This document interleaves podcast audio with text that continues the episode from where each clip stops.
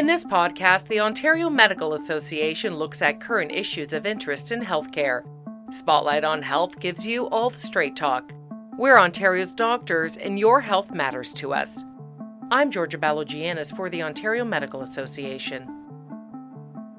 Dr. Connie Nasello is an obstetrician and gynecologist and chair of the OMA section on obstetrics and gynecology and president of the Ontario Society of Obstetricians and Gynecologists.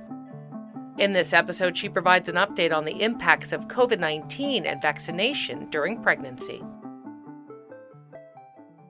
What we're seeing now is still hesitancy about getting the vaccine into the arms of pregnant women. And, you know, this is a constantly evolving group. It gets bigger every day. There are 147,000 babies born in Ontario every year. It really is 147,000 women that are at risk for the very severe consequences of the COVID virus. In the spring, in the large teaching facilities in downtown Toronto, Mount Sinai, their entire ICU was filled with pregnant women, over 30 at one point. And the consequences of getting a COVID infection during pregnancy are magnified about five times what it would be when you're not pregnant.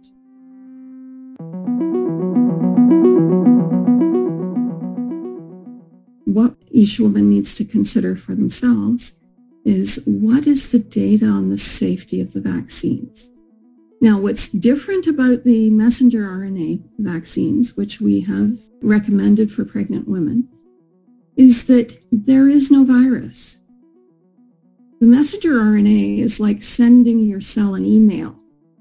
And when you open the email, it tells your cell, well, get your act together. I want you to make this product. And then you delete the email.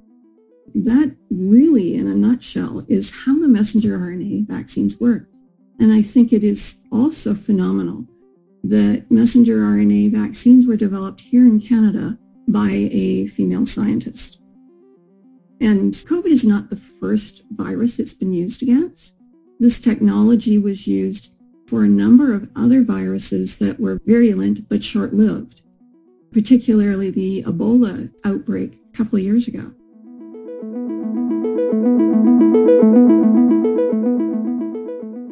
I think it's important to understand that with the vaccine, there are exceedingly few people that actually have an allergic reaction to the one product that has the potential to cause that, and that's polyethylene glycol. Polyethylene glycol for the average person is actually the main component in many of the products that are used for constipation.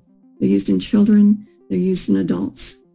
It also is one of the filler components in almost every pill that is on the market. So it's impossible to not be exposed to polyethylene glycol. Even that group of patients that have had an allergic reaction to the vaccination can actually be given their second vaccine under medical supervision and with medications that will prevent the anaphylactic response. I think it is also important to understand that the vaccinations do not cause miscarriage. There is no effect of the vaccine on fertility. It does not affect menstrual cycles.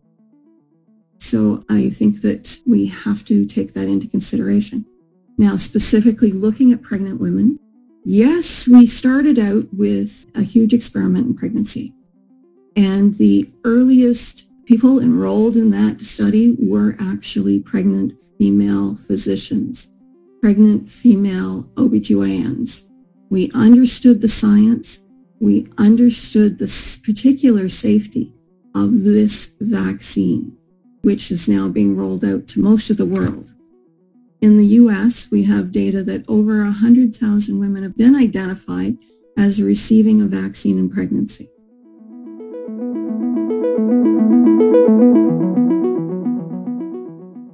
We have actually known from very early days that the babies that were born of women that received the COVID vaccines actually transferred antibodies through the umbilical cord to their babies. That's the, the same mechanism that occurs with other vaccines that we recommend in pregnancy. The flu vaccine and the Tdap vaccine, the pertussis vaccine, and that is to be repeated in every pregnancy because those antibodies transfer to the infant and will protect the infant for at least six months.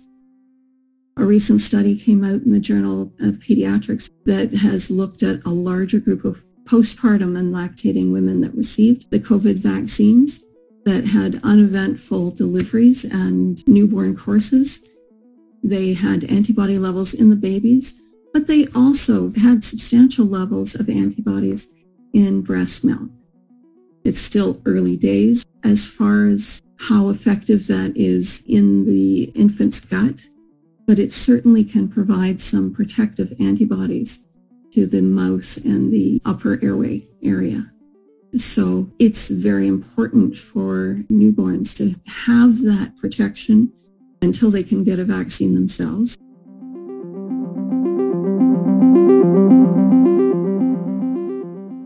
Have to take a lot of what you hear on social media with a grain of salt.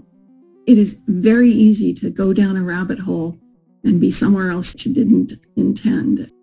We all know how easy that can be particularly with vaccine information, with the virus information, we have to be very aware of that because the risks of getting COVID at any age group still has the potential of having some major illnesses that remain after the virus is cleared. You have to think of what happened with polio.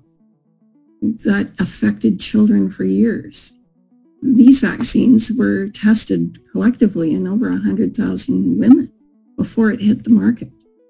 And the polio vaccine was tested in less than 5,000. And parents and their children lined up for miles so that their kid could get vaccinated.